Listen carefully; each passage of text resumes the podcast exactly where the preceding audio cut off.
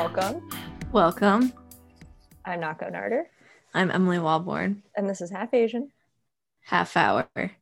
Today we will be talking about the movie Kumiko the Treasure Hunter. I had never heard of this movie until like a few weeks ago when I don't know how, I think I was like Googling mystery movies or something like that, thriller movies or something, and this came up. Okay, I had never heard of it until you said it last week. Yeah, new for both of us. But then I was telling my roommate about it, and she knew because she had watched a bunch of Robert Pattinson movies over the summer, and these directors made the movie that he was in. I had never heard of any Damsel movies. Yes. Yeah, Jordan and I saw that one, Damsel, as part of like a film festival, I think in Boston, that we went to. Ooh. So this was co-directed by David Zellner and his brother. And the story is based on an urban legend surrounding a woman named Takako Konishi, who died in a snowstorm. Allegedly, the urban legend was that she died in search of the fictional ransom money from the scene in Fargo, but this has been since debunked as a miscommunication between her and local law enforcement. Because, they didn't speak Japanese. And so she kept saying Fargo. And so they're like, oh, you're looking for the Fargo treasure, which obviously was not the case. Yeah. So later, her death was ruled as a suicide based on a note she left, phone calls with her parents shortly before, and her leaving possessions all over the place. And there was also a short film called This Is a True Story, directed by Paul Burkseller in 2003 about her story. So I'm starting off a little bit in terms of how good this is for representation. We're going to hear a lot of Japanese people got work out of this in a very good way.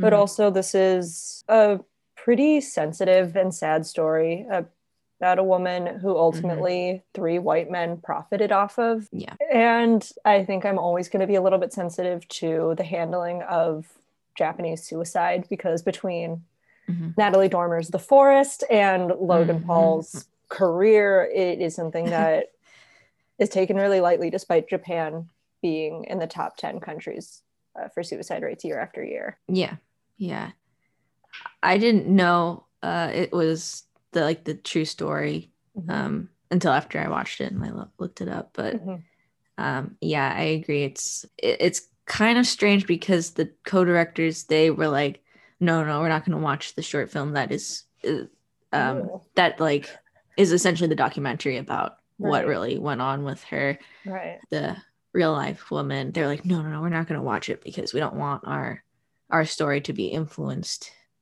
by it, and they wanted it to be more like fairy tale.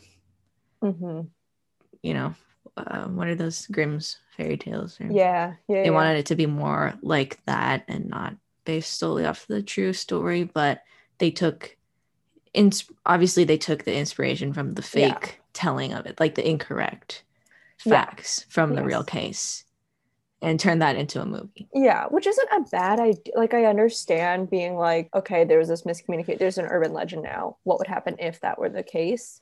I don't think that is a bad premise for a movie, but I think especially after having done Better Luck Tomorrow, there seems to be a big difference in seeing a news story about something tragic happening to an Asian person and the ways that these filmmakers responded to it and how they let that inspire their filmmaking. Yeah, because it does feel a little bit, I don't know, in retrospect, knowing the real story and then thinking about the movie, it does feel exploitative because they're purely going off of the misinformation of her. Yeah.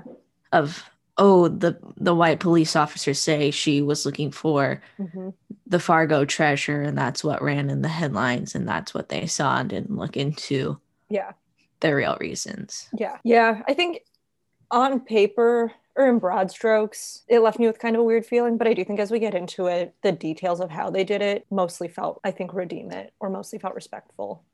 Yeah, it starts off with a little placard that says "This is a true story," which I think is both a nod to the title of the short doc that they didn't watch and how Fargo starts. It stars Rinko Kikuchi, who we love from Pacific Rim and other stuff. Babel. Yes, and she was an executive producer on this, which made me like it a lot. I liked It seemed like she had some agency. But it starts with her on a beach in a cave and she finds a VHS tape. This movie is gorgeous. The cinematography, the production design, the sound, it looks great. Mm-hmm. It's a beautifully shot movie. Mm-hmm. Yeah, it's definitely more like film festival bait than I was expecting it to be, I guess. Total Sundance bait. Yes, but if the moment you start watching it, you're like, oh, okay. This is the vibe. Got it. Yeah. So then it takes us through what her daily life is. She lives in Japan. She lives in Tokyo. She has like a boring job at a bank. She hates her boss. Her boss hates her. She doesn't get along with any of her coworkers because they just want to talk about makeup. Her mom keeps calling her, asking her when she's going to get married. Her boss asks her when she's going to get married. Yeah. She's clearly suffering from pretty severe depression. Her life sucks hard, and also she's clearly dealing with some mental illness, maybe in addition to the depression. Then her friend, she's walking home and her friend Michi runs into her on the street, and Kumiko's really like cold, barely responding at all, but Michi is unfazed and is like, we should hang out.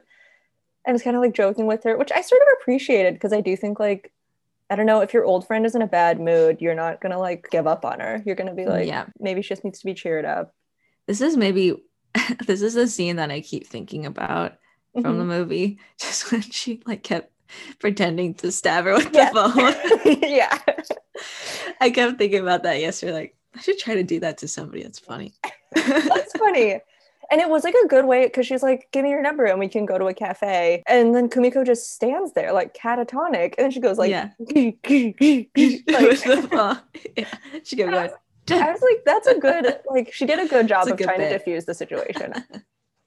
Yeah, it's a good bit. But then she goes through some more chores. She's cold to the dry cleaning guy who she has to take her boss's suit to. She clearly has a bunch of mail in her mailbox that she ignores. Her apartment is in disarray.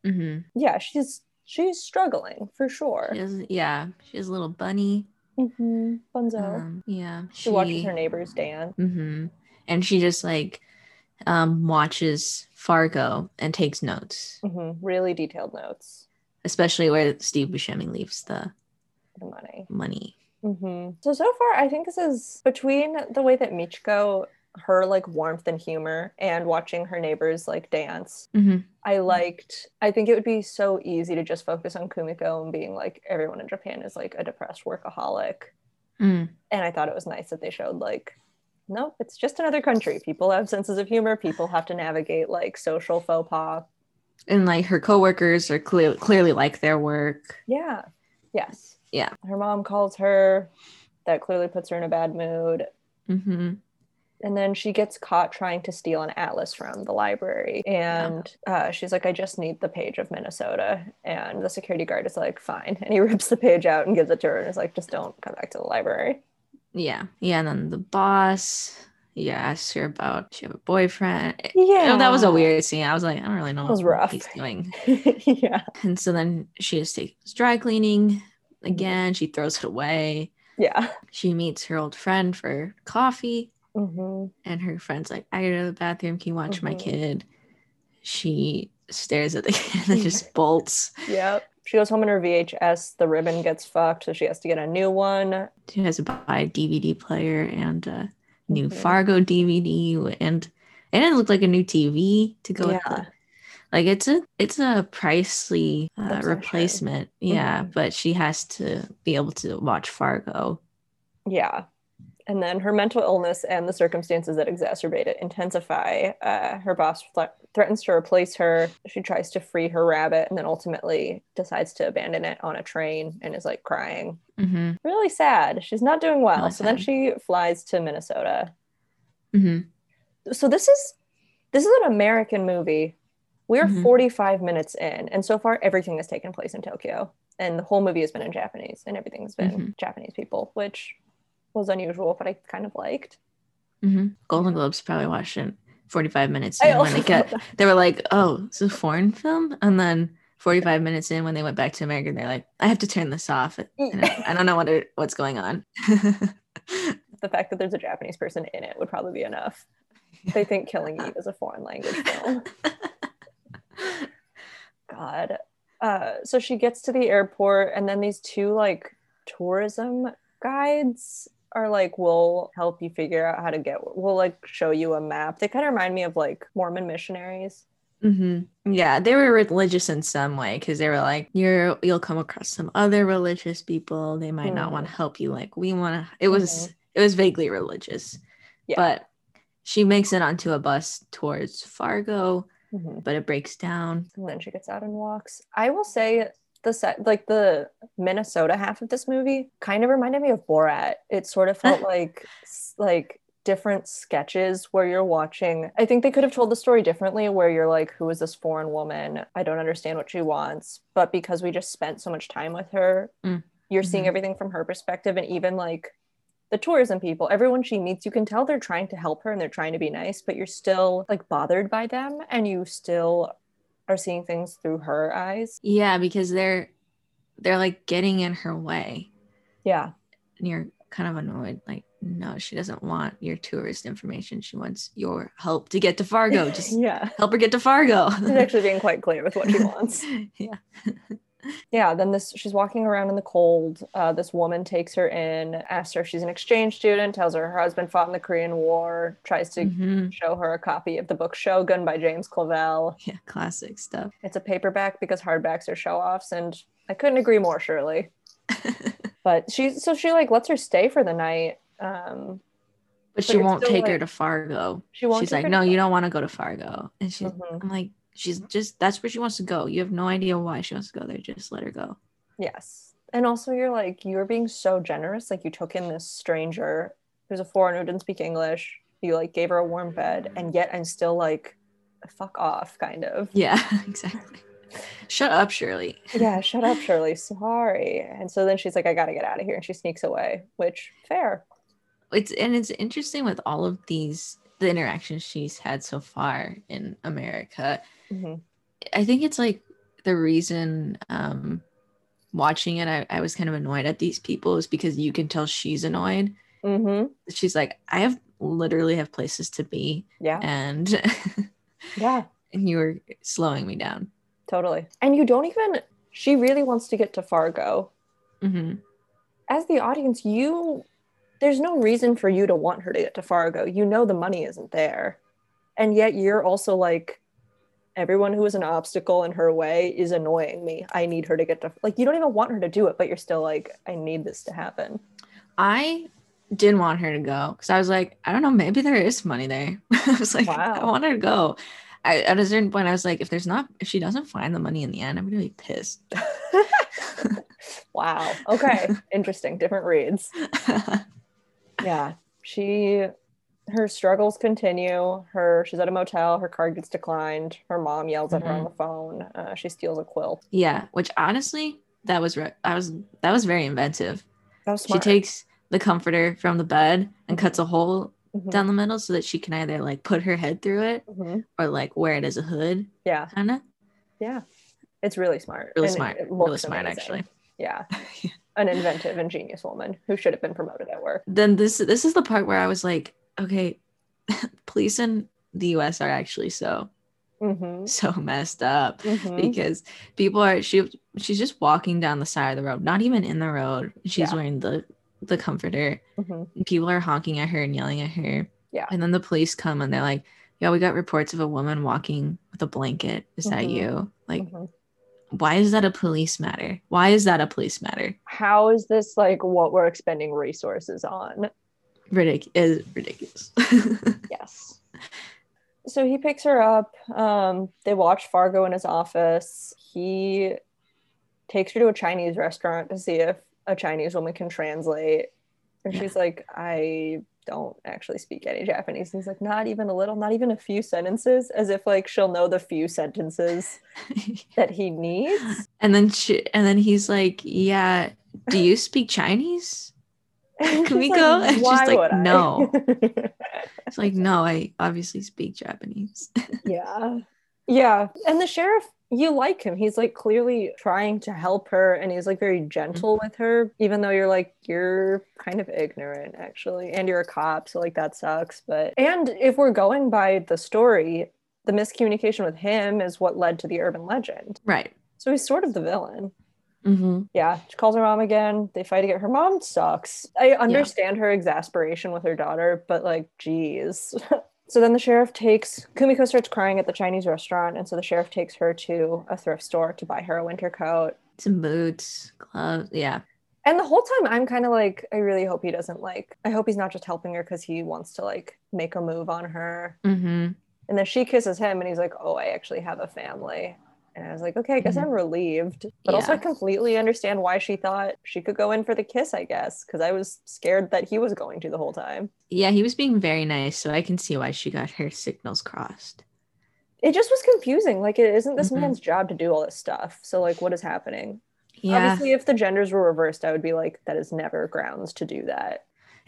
But it's Kumiko and we like her, so. Yeah. So then she runs away. She gets a cab. She has the cab pull over in the woods. She doesn't pay. She runs away into the forest. Mm-hmm.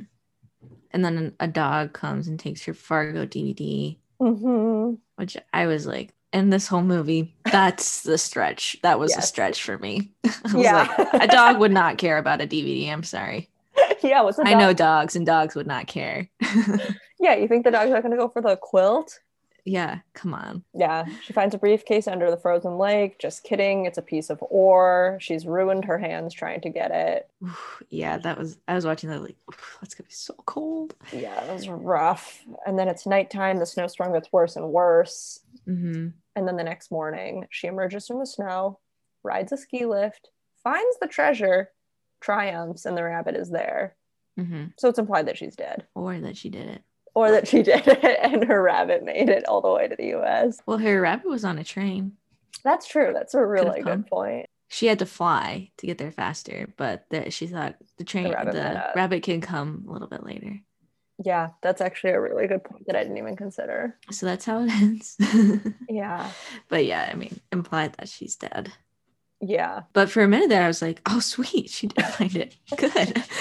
Oh, I thought for sure you would be, as someone who's from Montana, you'd be like, yeah, right. Like anyone would survive the snowstorm. Stupid. Well, she definitely would. And I couldn't even believe she went to Minnesota with a pea coat.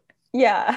In the winter. I was like, that's pretty crazy. Yeah. What would you give it for gongs and ramen? I gave it 3.5. Gongs. I thought it was good, sad, a little bit slow at times. Yeah, a little slow. I think that she should have gone to America much sooner. It's my thing. She goes pretty late in the movie because for like the first 45 minutes, I'm like, yeah, her life does suck. Yeah. For ramen, I don't know. I'm having like a hard time untangling it from the real story. Yeah. So I do think her performance was really good. I don't know. I think maybe a 4 for representation. Like, yeah. I don't think it was. I think they should have probably learned what actually happened. So I think maybe that could have informed.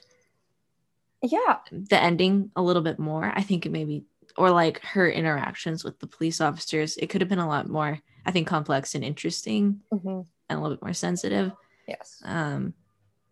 But the performance was really good, and I did like the stuff, everything through Tokyo up until like she came to America. I thought was done well. So yeah, I also like I considered watching the short doc to prepare for our little podcast. I was like, that seems like something I should inform myself on. It drives me nuts, the guy who made the movie Annihilation, when they were like, oh, well, they didn't say her race until the second book, and he's like, I didn't read all. I'm just like, what are you guys talking about? Like, what do you mean you're not gonna you guys aren't gonna read all that doesn't make any sense to me. I'll never understand it. Yeah, that was crazy. I thought Rinko Kikuchi gave an amazing performance. That being said, she has like 8 lines the whole movie, especially when she gets to the US. She basically just says Fargo. Like she isn't, it like is a really fine line between is she empowered or is she extremely mentally ill and delusional and like isn't receiving, she's like being viewed as like whimsical and she's being infantilized. That's a good point. She isn't receiving any of the care that she needs. Plot-wise, they definitely should have gone to Minnesota earlier. But in terms of my own enjoyment, I liked the Tokyo half better. Yeah. So I also gave it like a 3.5. Again, this is another movie that was like more cool than it was good. Mm-hmm. Mm-hmm. Just nice to look at. Yeah, it was like a cool concept and it was like pretty. Mm-hmm. But it did not have to be an hour 45, not even a little bit. Yeah. And for representation, it again, like in the credits, they do all the Japan team first before the US team. So like this was an opportunity for a lot of Japanese people to work on an American movie where it wasn't just about a white person and the Japanese people were props. Like this was it was kind of a Japanese film in the first half. And Rinko Kikuchi got to be an executive producer, which I'm hoping she was able to leverage for other things in her career. Yeah. But it didn't break any stereotypes. It reinforced stereotypes of foreigners being stupid, of Japanese mental health being an issue, but not actually being cared about, only being looked at with like intrigue, of Japanese people being like single-minded workaholics driven to a fault. Yeah. So it didn't do anything new or good. It just let Japanese people be a part of the same bad conversation. Yeah. Something about it to me too. The first, why I did like that it was in Tokyo and that they let people speak Japanese. Yeah. I did like that, but to me, something that so many of these like film festival indie movies do is I feel like the first half hour or so it's just kind of like boring because it's like this person's in such a rut, they don't really talk much, they're just like you just see their everyday life, and yeah, it really sucks, and it's like I'm kind of tired of watching that. Yeah. And it drives me crazy. So yes. I was like, I just want her to go and do this thing, or like yes, move on, or like already just do something. That was totally. So I definitely see the reinforcement of stereotypes for Asian women in that half. I think it's also a part of the awards baits kind of moves that they do in their movies too. Yeah, I was picturing how it was being described by people at Sundance of like, oh, it's about this Japanese woman who thinks that there's treasure because she thinks Fargo's a document. I don't know. Like, I think the log line is probably more, the movie is more nuanced than the log line, but the log line is kind of offensive. Yeah. Maybe not offensive, but just like, I don't know. I don't think, I just was able to picture like 2014 Sundance people just congratulating each other on it. Mm-hmm. Yeah. Yeah. Which is unfortunate considering what actually happened. Yeah. Again, if I'm this girl's family, that sucks. Yeah, and it's winning awards. Yeah, and yeah, it's just not very kind. Yeah, and it also this book that I read, Craft in the Real World by Matthew Seleses, talks about like what people include in their films and their books in terms of like what sticks out, what's interesting, and he's saying like if like an Asian creator doesn't explain what something is, and his white audience is like, wait, you need to go into more detail because like that's unusual, and he's like, that's not unusual, that's everyday life for me, you just don't know what that is.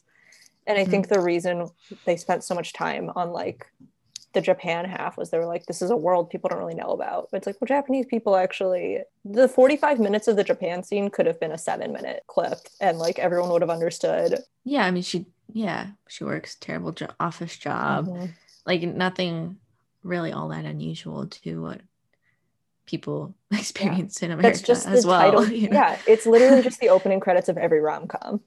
Yeah. Yeah. So I think that is sort of a clue that this is, I mean, it's an American movie, but that is a clue that it is for an American audience. Mm-hmm. Yeah. However, 2014, that was our junior year of high school. I probably would have been pretty excited to see it. Yeah, I could definitely see my high school self trying to really justify liking it. Yeah. You know?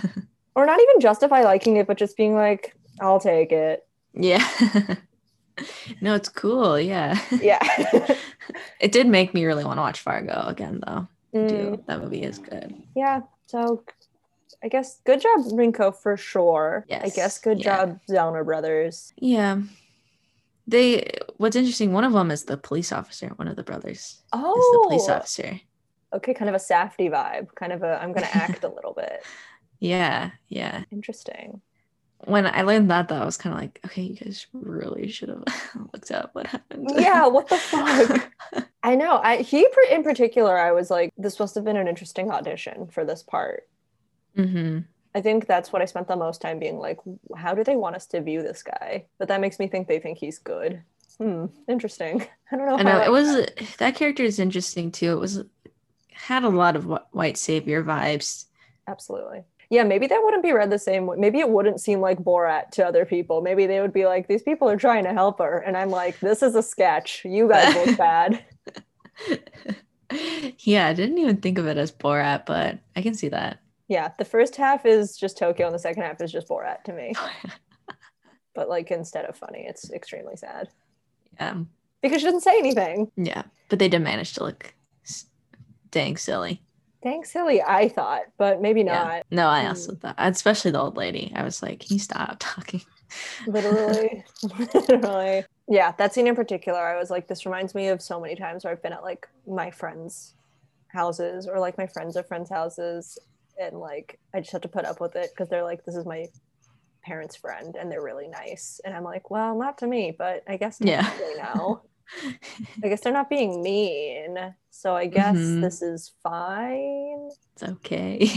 yeah I probably would also not say anything and then sneak out in the night. Run away. Yeah Tune in next time. The Meg's going abroad. Yeah. Will anybody help her? I hope so. She really needs to start seeing a therapist. She needs help. Yeah. Thanks, guys. To get to where she's going. Yeah. We'll catch you later. Thanks. Bye. Bye.